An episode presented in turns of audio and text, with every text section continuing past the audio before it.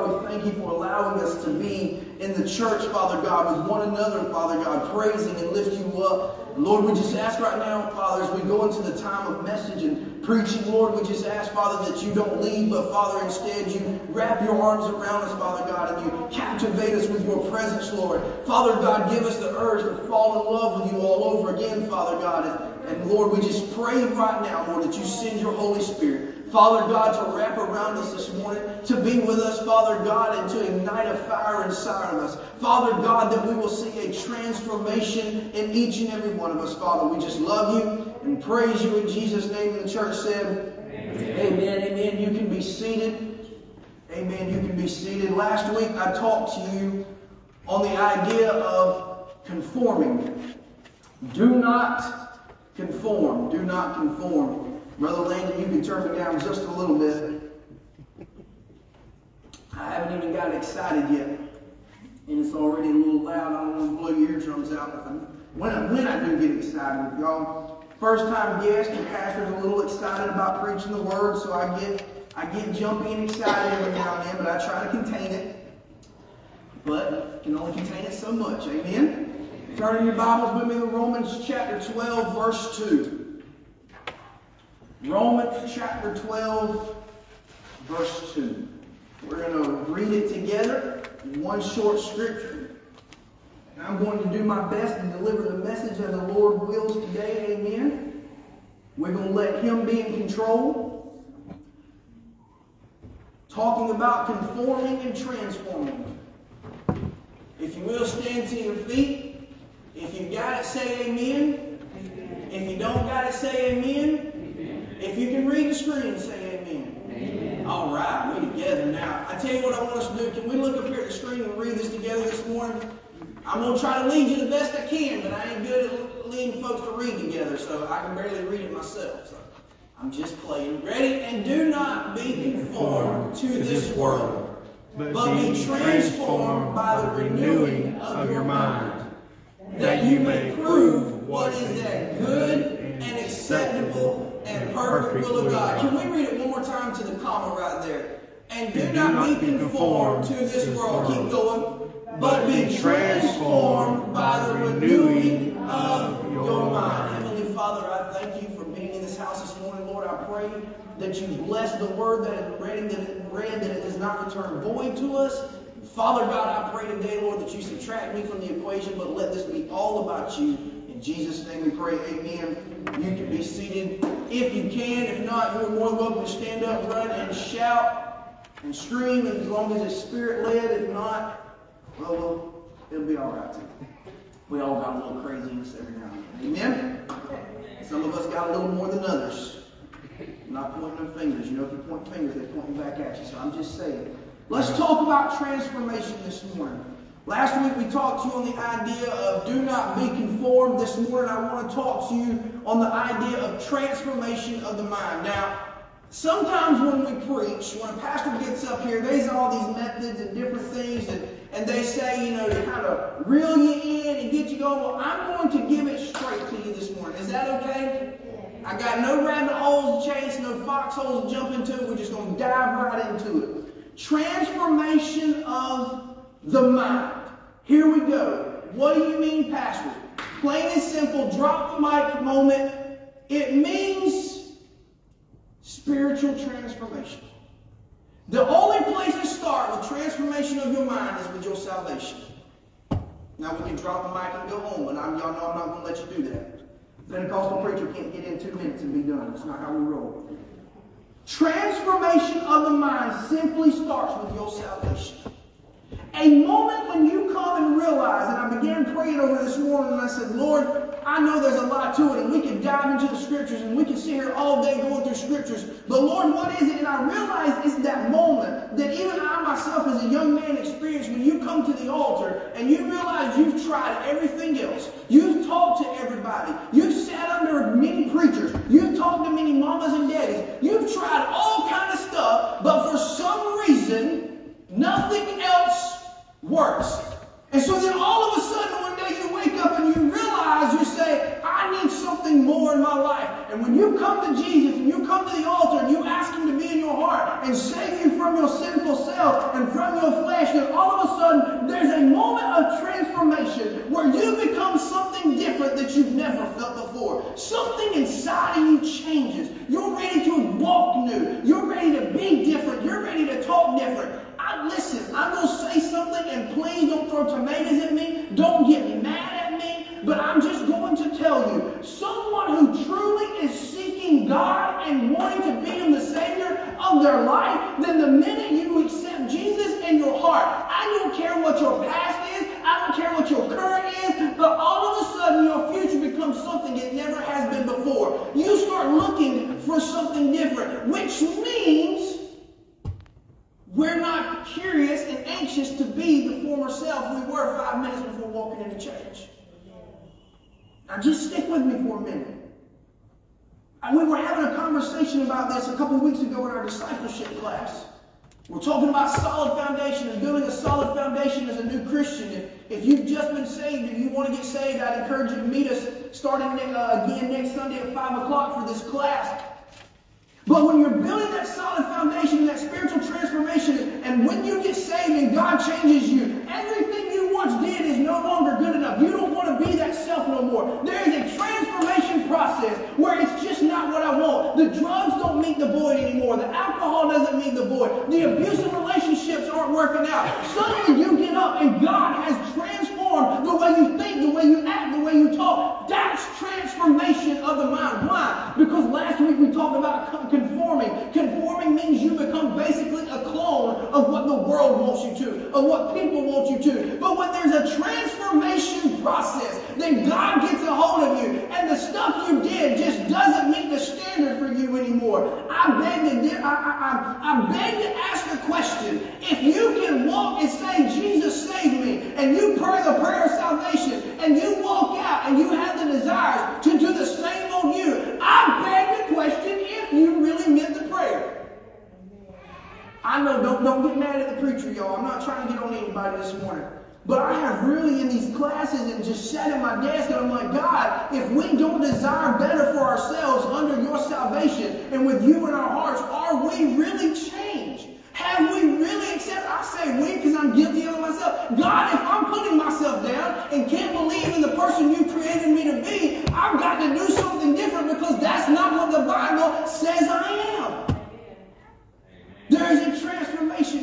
salvation.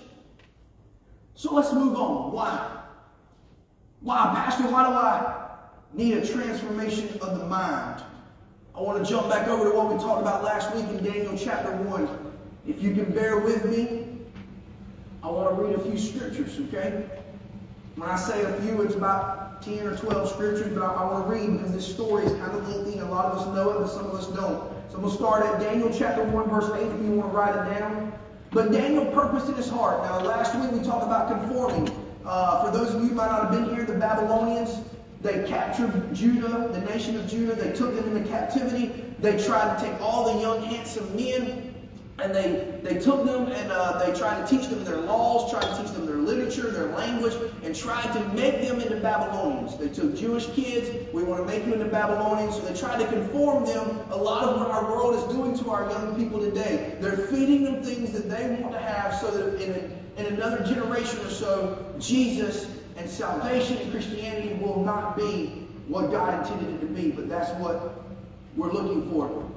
Or that's not what we're looking for, but that's what's coming, whether we like it or not, in the book of Revelation. So let's look at Daniel chapter 1, verse 8. But Daniel purposed in his heart that he would not defile himself with a portion of the king's delicacies, nor with the wine which he drank. Therefore he requested of the chief of the eunuchs that he might not defile himself. Now God had brought Daniel into the favor and goodwill of the chief of the eunuchs. And the chief of the eunuchs said to Daniel, I fear, my lord the king, who has appointed your food and drink. For why should he see your faces looking worse than the young men who are your age?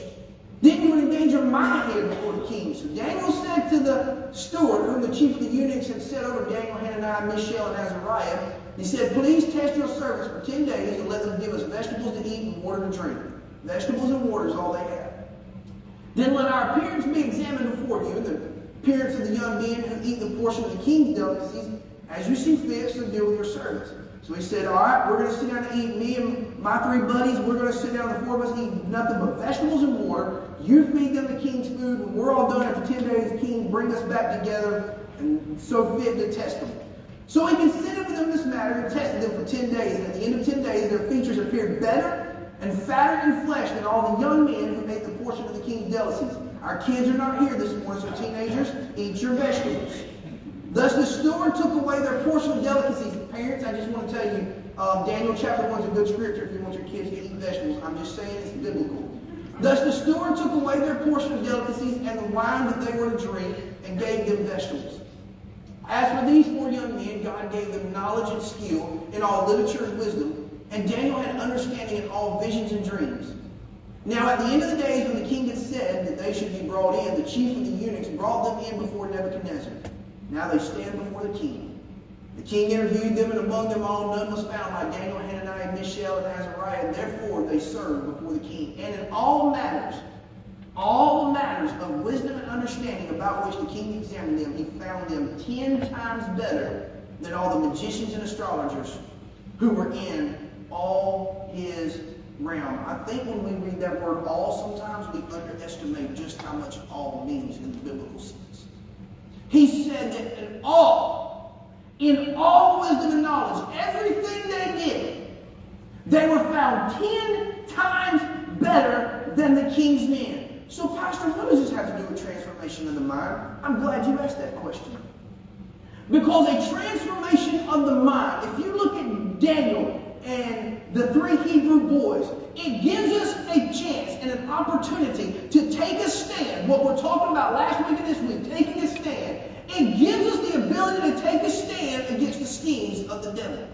I want you to understand, last week we talked about conforming. Nebuchadnezzar had all authority. He had every bit of reason. And he brought them in and he said, I'm going to bring you in, teach you my ways, ruin your generation. We're going to take all the young men and we're going to raise up another group of Babylonians. How dare you praise this God of yours? That was his intent to wipe God out of the nation. And so he did this and he brought them in and he trained them. But Daniel said, hold up just a minute.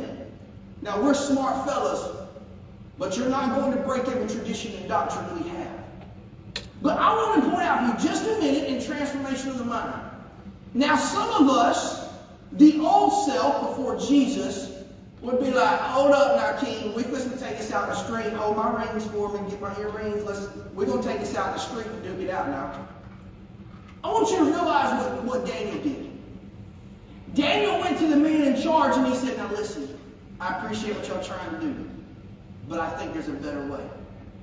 Man, you're going to get my head cut off. I, I can't go to the king. He said, no, just, just hear me out. For 10 days is all I want. 10 days, I want nothing but vegetables and water. I'll get from the king's plate, nothing but the vegetables. We'll drink the water. Don't give us the wine. And you can test us after that. Take us before the king. Okay. Because some of us, without Jesus, our first instinct is that natural, fleshly, sinful self is we're going to beat somebody up, but I'm going to take a stand. See, last week, I, I, wanted to get this out last week, but I was trying to wait for this week. Sometimes when we take a stand, our first thought is, oh, you ain't going to tell me who to praise. We buck our chest out. Uh-uh, you ain't going to take my God from me, President Biden. Nancy Pelosi, all you government people, it's all the government's fault. We, everybody, we're going to take a stand and we're going to be ugly and we're going to get on it. We're going to call ourselves Christians on Facebook. Let me just, can I just tell you something? Can I get on my soapbox for just a minute? Please don't call yourself a Christian and do everything the Bible says not to do and get on Facebook, rant and cussing and holler because that's not what the Bible said to do. I don't believe Jesus changed the minds of the Pharisees and the law of the Jewish land by being a butt and being ugly to people. Can I get an amen this morning? What he did is he taught, he preached, and he lived love. How far back did it go? All the way to the Old Testament, thousands of years. Daniel sat down before the chief eunuch and he said, Listen, hey, if you don't mind, I just want to try this way. If I'm wrong, I've done nothing but harm myself. I've brought you no harm. Okay, okay, let's try it. Let's see what happens. He does this for 10 days. And at the end of the 10 days, Daniel took his stand and he stood up and the man said, Oh, wow, you're so strong. You, man, y'all look good. And, and he even tested their knowledge, how fast they learn, how good they learn. He tested them in all these things. And so all of a sudden, you've got this moment where Daniel took a stand against the devil. He wasn't ugly. He wasn't mean. He wasn't violent. But he said, let me do what my God told me to. And if not, I'm, you've lost nothing. Because a transformation of the mind church brings a new way of thinking. How can I do this without bringing about uttermost conflict? How can we work together in the church without causing conflict? This is not where conflict's supposed to be. This is where conflict's supposed to be resolved according to Matthew, who wrote it what Jesus taught. This is not where, and look, outside of the church, if you call yourself a Christian, our first instinct when you say Christian and you said Jesus in your heart, our first instinct should not be like, oh, you just said that to me, we're going to take this outside. Is there a better way we can handle this? Is there a better way to solve it? And, and, and, the more I read about Daniel, I realized Daniel took one of the strongest stands we talk about in the Bible. He stood up to the king. But he was never like the world wants us to be. He was never ugly about it. He just said, let me prove what my God can do. And do you realize at the end? Look at, look at the last scripture. Daniel continued until the first year of King Cyrus. You go back and study the word. Daniel was promoted under King Nebuchadnezzar, the evil king that wanted to change the Jewish men and Jewish boys into Babylonians and teach them the ways. All of a sudden he said, oh, there is a God. That young man means something. That young man's got a calling in his life. That young lady's got a calling in her life because they took a stand and proved who God is. And they did it without trying to defile my kingdom and trying to tear me down and trying to beat me up. But because Daniel was so in tune with the Word of God and so in tune with prayer, we read later in the book of Daniel how whenever they set a decree to put him in jail, 30 days of no prayer, they were trying to set him up. And what did he do? He went to his room, he opened the windows, and he got down on his knees and prayed. He did not try to be ugly. He did not try to defile them. But he said, John Brown, I will pray. Well, we're going to throw you in the lion den. That's okay. I'll go to jail over. And God shut the mouths of the lion. And later in the story, in Daniel chapter 6, three Hebrew boys stood before the same king Nebuchadnezzar. And he said, On the sound of the trumpet, every knee will bow at the golden image, and you will serve me. At the sound of the trumpet, the three Hebrew boys said, We will not stand. I will throw you in the furnace. Absolutely, you go right ahead. But if you do, Jesus will be with us. And if you don't, Jesus will be with us. They served God. They took a stand. They were not ugly. They were not violent. But because of God in their heart, a transformation of their mind, they said, I will simply just take a stand for God. And you will see God in my actions as Jesus did. And all of a sudden they threw him in the fire. And Jesus, they said, hold up. There's a fourth man down in there. I only threw in three. I, that's, that's not basic math. I, somebody better find out who that is. It was the angel of the Lord because when you take a stand in a godly way by transformation of the mind, when your mind is transformed for the Lord, God will deliver to you new ways of thinking, new ways of being. When you're stressed out, you don't have to go back to what used to fix your stress. Whenever you have, uh, whenever your relationship's not going good, you don't have to go back to the way you used to do things, but you can sit down together and say, how can we overcome this? Because the Ephesians tells us that we wrestle not against flesh and blood, but against the principalities of darkness and of the air. Church, we're not wrestling against husband and wife. We're not wrestling against sons and daughters. We're not wrestling against Biden and Pelosi and government control. I know you may not like them this morning. I don't know who you vote for. I'm not getting on voting. But what I'm telling you, we're not wrestling against flesh and blood, but we're wrestling against the evil powers of this world that is trying to take over our minds. Here's a saying. Sister Kayla, you'll throw that first saying up there for me. The Lord gave me this as I was praying over the sermon. And I want to read it this morning. If the enemy can steal your mind, he can steal your identity. If he can steal your identity, the enemy can steal your heart. Oh, but Pastor, I thought he goes after the heart first. Do you realize if your brain dead, everything else does not function without a machine? That's right. Your brain, God was so good at his job and what he did and his purpose that he created us to where our brain operates everything in our body. Right now, as my hands are moving, my brain is telling my hands to move and my feet to move. And it's also telling me to calm down and make sure you understand what I'm saying. All that's running through my brain. Because, see, if he can win your mind and he can tell you you're not good enough and you don't deserve to do what you do, you shouldn't be involved in ministry. You shouldn't go to church. You don't need church. You shouldn't do this. And you and your wife, you know what? Just be bitter with each other. You're always right. She's always wrong. He's always wrong. Just don't get along. You know what? There's a divorce attorney on every billboard you can drive by. Just break it off and just move on. That's a sermon for a whole other day. But that's what the enemy wants you to think. Don't get it fixed. Don't, don't get it right because, oh, if you do, he knows what God intended for your marriage. He knows the calling God has put on your children. That's why they're giving you a fit. Because the enemy creeps on in and stirs in there, and he's like, oh, you know what? Y'all to talk about Jesus at home? Let me send them off to school, and I'll see how much energy I can give them at school today. Oh, and, and mom and daddy, you want to let them drive off to the bowling alley? Let's see how much Jesus, how much, how much Jesus they're to get there. We got to let our kids go, but I'm telling you, the enemy is waiting to devour us. That's in the Bible. If the enemy can steal your mind, he will steal your identity. I'm not talking about your birth certificate this morning. I'm talking about the person God created you to be. The person he called you to be when he formed you in your mama's womb, the calling he put on your life. If the devil can steal your mind, he'll steal who you think you are. Because can I just can I just be real with you for a minute and very transparent as a pastor? There's times I sit at my desk and say, Lance, you know good and well that you are not the kind of man to lead this church into the future and the vision of what God has. Lance, you know good and well you are not well educated enough to teach these people out the Bible. Lance, you're not good enough. I, I'm just being real with you. And some of y'all ain't got to meet me yet. I'm Pastor Lance, by the way. Who's Lance? I'm Pastor Lance. And so I sit there and I struggle with these thoughts. And over the years, I've had to pray harder and harder, Lord, transform my thinking where I can believe in myself and who God made me to be. Who God called me to be. Y'all, it's not an accident at 36 years old, I'm standing back in the church that I grew up in. That under five and six pastors from the late 80s all the way till now that I've sat under in this church. I've had a connection with every pastor this church has had since the since it's been built. From friendships to sitting under them and serving. It's no accident that I'm here today. And there's times I sit back and go, God, this can't be right. I think they might have voted wrong. He didn't.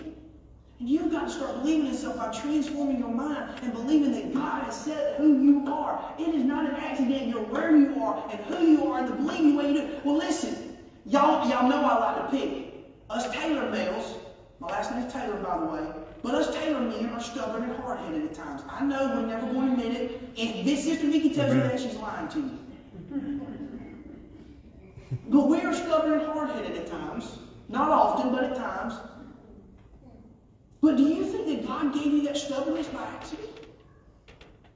Do you think he gave Daniel the opportunity to stand up with a backbone? Do you think that he accidentally gave Daniel too much confidence? How, how dare you, Daniel, have a backbone and stand up for yourself? What he did was change the mindset of a king. Not the, not, not, listen, not his boss, not the eunuch. He changed the mindset of the entire government operation from the chief eunuch all the way up to the big man upstairs to the king himself. He changed his mind and he took a stand. And that's what transforming your mind and beginning to think the way God wants you to think and working these things out and getting your heart right. That's what it will do for you. It will unleash the power that God has put inside of you. Now listen, men folk, stubbornness is not for us to be mean to our wives. That's a sermon for a whole nother day. Women, I love it when y'all are stubborn. Y'all are good people. We're going to leave it at that. See, I know how to get brownie points into. Proverbs 4.23. If he can steal your identity, he can steal your heart. Proverbs 4.23 says, guard your heart with all diligence, for from it flow the springs of life. Now, here's what I love about reading versions of the Bible. When you read that, it says the springs of life. It sounds so beautiful, doesn't it? From out of your heart flows the springs of life, the great things that go on. The, the, the, truth you believe in yourself comes from your heart. What you tell yourself, the mind tells your heart. You start to believe it. You start to love it. You start to feel it. Whenever I first met Sister Vicky, I knew I was in love. It took her several months. I think when I engaged, she was still trying to talk herself into it. But still, I knew I loved her. And in my mind, I said that. My heart started believing, and there nobody could tell me any different. And then there's another version that says this, and I love this because it almost flips the tone. It says, out of the heart flows the issues of life. Some of us know that version. And when I read that, I was like, oh, that's kind of a different tone. Flows the issues. Some of us got some issues. Personally, in our relationships, the people around us, at our job, out of your heart flows the issues of your life. Or it flows the springs of your life get to pick. No, pastor's predetermined. I pre predetermined. No. God said, I loved enough. I loved you enough to send my son to die. I want you to choose me. But don't curse God if you're not choosing him and everything's going wrong. Just to leave that at that. So how do I transform my mind? I'm going to give you these and I'm going to let you go home and eat a good lunch. I don't want to leave you today with you saying, Pastor, how do I transform my mind? Don't leave me hanging. Okay, I'm going to give you these real quick. Transformation of the mind. We're going. Uh, the first most important thing. Here we go. Number one. Sister Kayla's going to try to follow me along. I know that's hard to do. I'm, I'm, I'm a little wild. We were talking about getting a camera. I said, y'all better get one that moves fast because I get excited. I, I, try to slow down, but don't, I don't make no promises. Number one, the most important thing you can do to transform your mind is what? Go for it. You get them? Maybe she did. Not, I'm going to jump ahead of her. Ask Jesus in your heart. The number one way to transform your mind this morning is change your heart. If you're sitting here this morning, this message is for you, and you say, Pastor, I need to transform my stinking thinking. Number one is to put Jesus in your heart. Because the power of God will transform the way you think now. How you handle situations. I know we can have some aggravating boss men. I worked in warehousing for 12 years. Aggravating people. They just want the job done. And some of them are good bosses, some of them are bad bosses, but we don't have to go in their room, we don't have to go in their office and take their books and shove it down and throw down stuff and be ugly. We wonder why we get fired because that's what not God intended for his Christians to be. That's not what God intended his children to be. He said, instead, I want you to accept my son into your heart and do it, and you'll walk in and say, listen, we need to talk about something. I respect you, but we need to talk about it because it's a transformation of the mind. Number one, change your heart. I might have confused y'all. I do that too. Don't ask Sister Vicky about that either. Number two, how do I transform my stinking thinking? Change your heart. You ready? Number two, change your surroundings. These are going to be in no specific order this morning. If you want to write them down, write them down. Take a picture of each one, whatever you need to do. But I, I began to look up. Y'all know me. I told you I started learning how to use the dictionary after 14, 15 years out of high school. Actually, it's more than that, but I didn't want to give away my age this morning. Transformation, transform in, the, in, in a Webster's dictionary says, or Merriam-Webster says, to change in composition or structure. When you look that up, it is about the things around the object that is transforming. When you transform your stinking thinking, you've got to transform, transform your surroundings. If you walk in your house and everything about it feels negative, start changing your surroundings. If you go to work and you hang around your coworkers and everything there you feel negative, they're putting down anybody they can. You want to go home and hit somebody or hit something. Listen, I'm just, I'm, I say what I say. You need to change your surroundings. Your people, what you look at. If you're reading books, a lot of y'all like to read. Sister Vicky loves to read. It gets on my nerves. Since we got married, I'm like, how do you read that much? She'll read a book in a day or two, and I'm like, that's 500 pages. I'd be lucky if I knocked that out in a whole school year. I mean, I'm now got it down. I can do a 500 page book in what, about two, three weeks? If I'm lucky. God bless. She loves to read. If you love to read and what you're reading is making you start to transform your mind, if this, if it's bringing lust in your heart, if the things you're reading is taking your focus off of your marriage and onto other things, if what you're reading is putting angry in your heart, the kind of books you read, I'm not telling you not to read, but check what you're reading. See, we limit we, we limit it sometimes to, oh, well, pastor says change my surroundings means I got to get new friends. If you're like me, you don't have a whole lot of those you hang around with. And you just, it's not that I don't have them, but just don't get to hang around with them. You've got to check your surroundings. You've got to change what you're around. You've got to start pouring the transformation of mind. Means you start pouring positivity in your life. It means that everything you're around, you don't worry about negativity no more. If you've got to paint the color of your house, it just looks dark and gloomy in here, I'll buy you a can of paint and repaint your living room. I'm serious. You've got to change your surroundings, church. When you transform your mind, when Jesus comes into your heart, you've got to clean out all that stuff that is forming the badness, what's forming the negativity, what's bringing you down. You've got to change it. So how do I change my stinking thinking? Change your heart. Change your surroundings. Thirdly, Merriam-Webster says to change the outward form or appearance of means to transform. You got to change your clothes.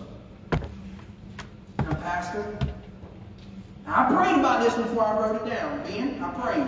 I said, somebody's going to look at me funny, and I get a lot of funny looks. What does he mean to change my clothes? Because I don't have a lot of clothes. I don't have a lot of clothes in the closet. If you're like me, I put on 20 pounds since moving here. It happens. Y'all wonder why I'm untucked? Because I tucked in this morning. Like, oh no, that reveals too much my belly. Y'all think women do it? Men do it too? And cameras add 10 pounds, and I'm the one standing up here. So, yeah, I try to dress. Josh, you ever see me wearing a lot of black? That's why I'm wearing a dark jacket. It makes me look slim, don't it? Just don't turn sideways. No, here's what I mean. If you remember the story of Lazarus, when Lazarus was buried, Jesus said, Lazarus, get up. When Lazarus walked out, he said, take off the filthy rags. Because some of us are walking around in a filth that when people see us, they see us coming a mile away. Oh, there they come with that stinky attitude. It ain't your BO. It's your attitude they smell. That's why they run.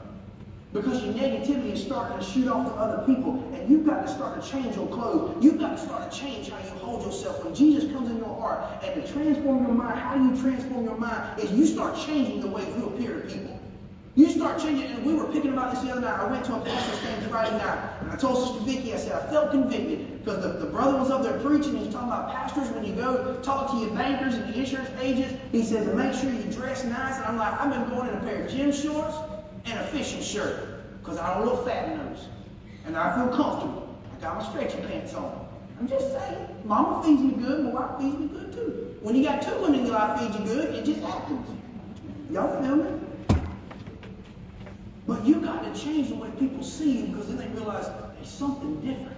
When they see you come in their mind, their mind's beginning to transform because of your transformation. Oh, there's something different about that. Being they, they don't dress the way they used to. Brother Mark, they don't look the way they used to. For some reason, they, they, they, they're, they're something different about their stature. They don't. You, have you ever seen a confident person stand to an unconfident person? Believe it or not, if you do your study, a confident person standing to an uh, unconfident person stands completely different. An unconfident person has more of a hunch on their shoulders. They have a hurtful, they, their neck hurts all the time because it's always drooping in sadness. Just being real with you. I've dealt with unconfidence for years, and I'll tell you, my back punches when I sit at my desk and I get in, when I get in one of those moods like I don't know what I'm doing. Just, oh man, I'm doing. And then you get somebody come to them like, I know who I am. What was that man's name? Tony Roberts, that guest speaker. I'm not tall, dark, and handsome, but man, he looks confident. He holds his chest up, Daddy. He's like, I got this. You know who I am. When you're confident in who God has made you to be, you hold yourself different. When you hold your head high, I know who God made me to be, and your mind is transformed. People look at you and say, there's something different about them that I want something. I want whatever they got. You want to know how we're going to fill the churches today? Is people start looking at the Christians and the ones who are sitting in the pews and say, they got something I want. Because if we're conforming like the Babylonians and we're conforming into what they want, why, why should they come to church and get anything? Because they already got it. You, you feel me? But when we come in and God fills us up and, and, our lives are changing, our minds are changing, like, man, I'm proud of who God made me. Let me tell you what God did for me this week. Woo! I couldn't pay my bills. They're like, that's not what I look like when I'm broke. I know, but God is rich. Woo! Hallelujah. I got 10 cents on my name. Pastor, you actually do that? Sometimes I have. It's just a, it's just a transformation of the mind to get God to, to God to know, Lord, I still trust you. Lord, I know I'm broke, but I'm gonna smile instead of crying today, Lord. That way my wife don't get upset when I come when she come home and I gotta tell her we broke today, baby. We got ten dollars to go get a pack of cheese and some bread to eat on. But God is good. Because the transformation of your mind makes you see things different. That even in the midst of your battle, you can begin to praise God. And your stature begins to tell people, I believe in a man who can. And it ain't Lance, it ain't mom and daddy, it ain't Sister Vicky, it ain't the church. But it is the God who saved me and who cleans me and he picked me up and says, son, I got a plan for you. That's the man who can. Amen. Y'all want to clap on the last one. I finally got you one. How do we transform our minds? Change your heart, change your surroundings, change your clothes, and lastly, you ready? Change your attitude. Now listen. I want to say this nicely. Okay? I'm going to be nice. We're talking about confidence, but I'm not talking about that kind of attitude. Some of us got real nasty attitude. Well, Pastor, that's just who I am. That's what God created you to be. Nowhere in my Bible, if I'm not mistaken, I'm just flesh, human. Some of you Bible, Bible scholars in this room with me, you can correct me after church if you would like to.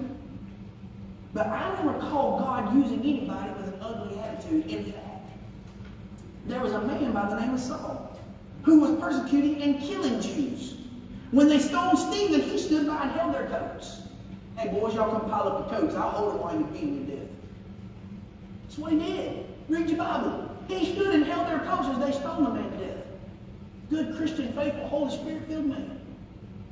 Do you know that same man that held their jackets while they killed Stephen is the same man who wrote two thirds of the New Testament today? Who planted churches all across the Middle East and evangelized like no man ever had? They spoke of his name for years. Don't tell me God ain't got something for you. But God transformed who he was and gave him a new attitude, and he began to realize, oh, I'm different. In fact, God said, I'm even going to give you a second chance and I'm going to change your name. Now, people noticed who he was. Ain't you that Saul guy? No. I am Paul. I'm a new man. I'm who God made me to be. He let his actions speak for him. His preaching, his planting churches, his ministry, his evangelizing, that's what spoke for him. He didn't ask don't you dare call me that Saul. That's not who I am no more. Don't you, uh-uh. That's not what he did. He preached the word of God and stood for God. You want to transform your stinking thinking, you got to transform your attitude. You got to check your attitude at the door. How am I treating the people around me? Do people come to me and trust me when they're having a bad day?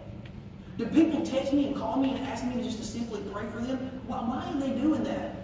It's not always a communication problem. Can I, can I just get you attention for a minute? It's not always a communication problem. Sometimes it's just you might come off to where I don't know that I can trust that they're going to pray for me. Or they seem like every time I call them, it's a burden. Let me just tell you something. If you got something going on in your life, you're not a burden to this pastor. I, I, I, I'm, going to tell you, non-responsive communication is a big pet peeve of mine. If you text or call me, unless I'm unless I'm just unnecessarily busy or I'm with my family doing an event, I'm going to answer you that. You let this pastor know you got something going on, you need prayer, I'm going to pray for you. Why? Because I know that God is there for me when I need him. And I'm going to be there for you and anybody else who needs this pastor. Because you got to check your attitude at the door. I'll tell you this story and I'm going to give you a couple scriptures. Years ago, and I professed to be a Christian, was even going into ministry. At the job I held, I had got to a point where I realized I was coming home every day, looking back now, I was coming home every day and just ugly to my family. Just gonna be real with you. Now, I never hit my wife. I never did anything like that, so don't get no thoughts in your head. I was just, had a nasty, bad attitude. I hated my job. I mean, hated it, y'all. It was unchristian how much I hated that place. I walked in opened it with catch on fire. I'm just being real with you. I was like, Lord, if, if, if somebody bombed it, they did uh, intention, they did the military exercises at the air base. I said, Lord, if they accidentally dropped one of them bombs, I would not be upset today. As long as you spare my life and everybody in the building, just please blow the place up. I, I'm serious. I hate it. I know some of y'all feel me. I would come home and just ugly to my wife. I don't want to do nothing. I'm tired. Just sit down and cross my arms. It's, it's ugly. And she never said nothing to me. I lost that job. One day my wife looked at me and made me realize some things. She had, she had corrected me a few times, but I didn't realize how bad it was, so I got fired. And God convicted me. and I sat down one day, and when I left that job, I, I got my things right with God. I got my mind fixed on Him, and I was so at peace. I was like, Lord, please never let me speak to my family that way again. Never let my kids see me ever come in the door with an attitude so bad that I just hate everything around me because they didn't do that and they don't deserve that. If you leave your job and you know that it gives you a bad day, one, pray that God will open another door. Or two, drive around the block. And if your wife, listen, I'm, here's, are you ready? Marital advice. I'm not great at it. You can ask. I've only got 16 years experience and I'm still, I'm still a beginner in it, according to my wife and kids. But I'm trying. Teenagers, well, Pastor, we ain't married yet. If you're single, marital advice. If you're having a rough day at work, just text me and say, I'm driving around the block. Well, why are you wasting gas? Just trust me, you're going to want me to. Because that gallon of gas means that I can come home with a smile on my face and change my attitude and say, I love you, now God help me be the family man or the family woman you created me to be. You've got to check your attitude in everything you do because God is working through you. When you transform your mind, God will do that for you. He will help you be the man or woman He's called you to be in front of everybody around you. Your boss man, your wife, your children. You want to raise up good children? Check your attitude when you walk through the house. Say, God, I need you to change my attitude before I get in front of my kids because I want to be a positive, effective role model for them. They didn't send you, they didn't send you to work. You don't like your job, they're not forcing you to go there. Well, it's because of them I gotta pay bills. No, it's not. You can find another job. There's people all over the street asking for hiring. I'm just saying. Don't get mad at me. But when you transform your mind, God begins to open doors to help you change your attitude. Let me give you two scriptures and we're going to pray. Joshua chapter 1, verse 8. Pastor, how do I change my stinking thinking? Joshua chapter 1, verse 8. I'm going to read that for you. The Lord told Joshua himself, this is the Lord's voice. He said, the Lord's voice. He says, This book of the law shall not depart from your mouth, but you shall meditate on it. It means you should think about it, sleep on it. Read it, do everything you can, day and night, that you may observe to do according to all that is written. He said, The Lord told Joshua, I need you to meditate on the book of law so that you may know it, speak it, and live it. You've got to think on it. Whenever times are going bad in your life and everything's looking gloomy, what are you thinking about? You thinking about how bad you want to beat up somebody? You said, Pastor, did you just say that? I would just say, I'm, I'm a human. Brother Bruce, I've had days. Sister Rachel, I've had days. It's like, I sure would like to, woo, I got some big knuckles, man. I'd love to test them out one good time. You know. Yeah, I pray through it. Lord, deliver me from that. Let me meditate on your word, though, so that when I'm angry, I can think of the scripture and how it tells me to be a peacemaker and not a, and not a problem stirrer. Here's the second scripture. I'm going to read this to you Philippians 4 8 through 9. If you will stand to your feet. Philippians chapter 4, verses 8 through 9. Finally, brethren, Luke, if you'll come to the piano for just a minute. Finally, brethren, whatever things are true, whatever things are noble, whatever things are just, whatever things are pure, whatever things are lovely, whatever things are a good report. If there's any virtue and if there's anything praiseworthy, think on these things. How do I transform my stinking thinking? Change your heart, change your surroundings, change your clothes, change your attitude. And lastly, here we go. This is what you do. Think on whatever things are true, whatever things are noble, whatever things are just, pure, lovely, of good report, any virtue and anything praiseworthy. Let me tell you something. There are times when I've had days so bad. The job did not satisfy. Nothing got it right. So you know what made my day better? And I don't mind telling y'all this. I'm not trying to be weird or one of those pastors. I just thought about my wife. I love her with all my heart. And when everything else was going bad, I thought about her. Well, Pastor, what if you're not getting along? I thought about my kids. I love my kids. Listen, we're all human in here. We don't always get along. My wife loves to tell everybody, said, I love him every day, but I don't like him every day. I'm just, I can be an annoying person at times. I got my ways. Don't look like that, Sister Vicky. I can pray over But we all do. Think about whatever things are pure. Think about the day you got saved, how Jesus come into your life and changed you. Oh man, I remember that feeling. Lord, I can think back to when I was a young teenager and there was a revival. I was about 13 or 14, there was a revival happening at that little blue church on the corner. And I remember seeing all the teenagers praying at the altar. And one of them began to speak in tongues. And I told the evangelist that night, I want that. I want that for me. And he said, All you got to do is ask. And at 13, 14 years old, I sat there at that altar and the Holy Spirit began to take over my life. I can remember those things. Think on the day you got saved, but whatever when the, when the enemy is batting against you and he's trying to knock you out and your mind is focused on something, immediately you've got to call on the name of Jesus, Lord. I need you to change my stinking thinking right now and help me focus on something pure. Lord, help me focus on my wife. When people see a smile face, what you got you so happy? God's just so good. He blessed me with an awesome marriage. Do you know that'll make other people want an awesome marriage? Man, God's so good. I was thinking about my kids. They got on my nerves last night, but man, I love them little dudes. They're so awesome. Jacob is a ladies' charmer. I am so jealous of him. I'm like, man, he's got it. I was like, if I had that when I was a kid, I'd have been unstoppable. I had, to, I had to pay a girl to date me for four years. Don't take that. I didn't. I was just nerdy. She was just crazy enough to date me. But the thing about it is, is you think on those things that are pure in your life because God blessed you with those. Let me tell you, days are going to be hard. When you accept Jesus, He did not promise for an easy road, but He promised, I'll be there and never forsake you. I'll always be right by your side. It means in your mind and in your heart. When you accept Jesus in your heart doesn't mean He just lives here, but He lives here too. Because the enemy wants to win your mind today, church. He wants you to think how much you hate life. I hate, I hate, I hate. I know that's a strong word. My mom's like, don't you use that word. I hate the word suicide. Because somewhere the enemy has told people they're not good enough, or adequate enough, or never amount to anything. Jesus can get rid of that stinking thinking. Because in God's, in God's heart, He created you in His image. In Ephesians chapter 2, if you read this scripture, he says, You are his masterpiece. Every one of you have the, have the right to look in the mirror, fist and pray. And this thought come to my mind. Every one of you has the right to look in, in the mirror and say, I'm God's Mona Lisa. I've never understood the beauty in that painting.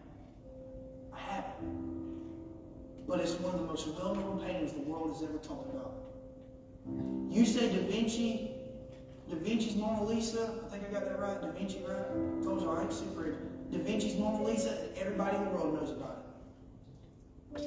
You are God's masterpiece, the finest work He's ever created. Every one of them. So we'll bow your heads. Heavenly Father, we just thank you for this day and all your blessings. Lord, my first prayer right now, God, is if there's someone in this house that don't know you but want to make it right today, Lord, I pray they give their life to you. In fact, I'm going to ask right now. I want to let everyone in this room know, I don't care how long you've been in this church. When we ask folks if they want to get saved, I ask them to come to the front. It's not to pick on you, it's not to point you out. It's because we want to pray with you and we want to celebrate with you. Our cameras are turned off. Nobody's watching. This is your private time with just you, us, and your new church, your, your, your new family. If you're in this house and you want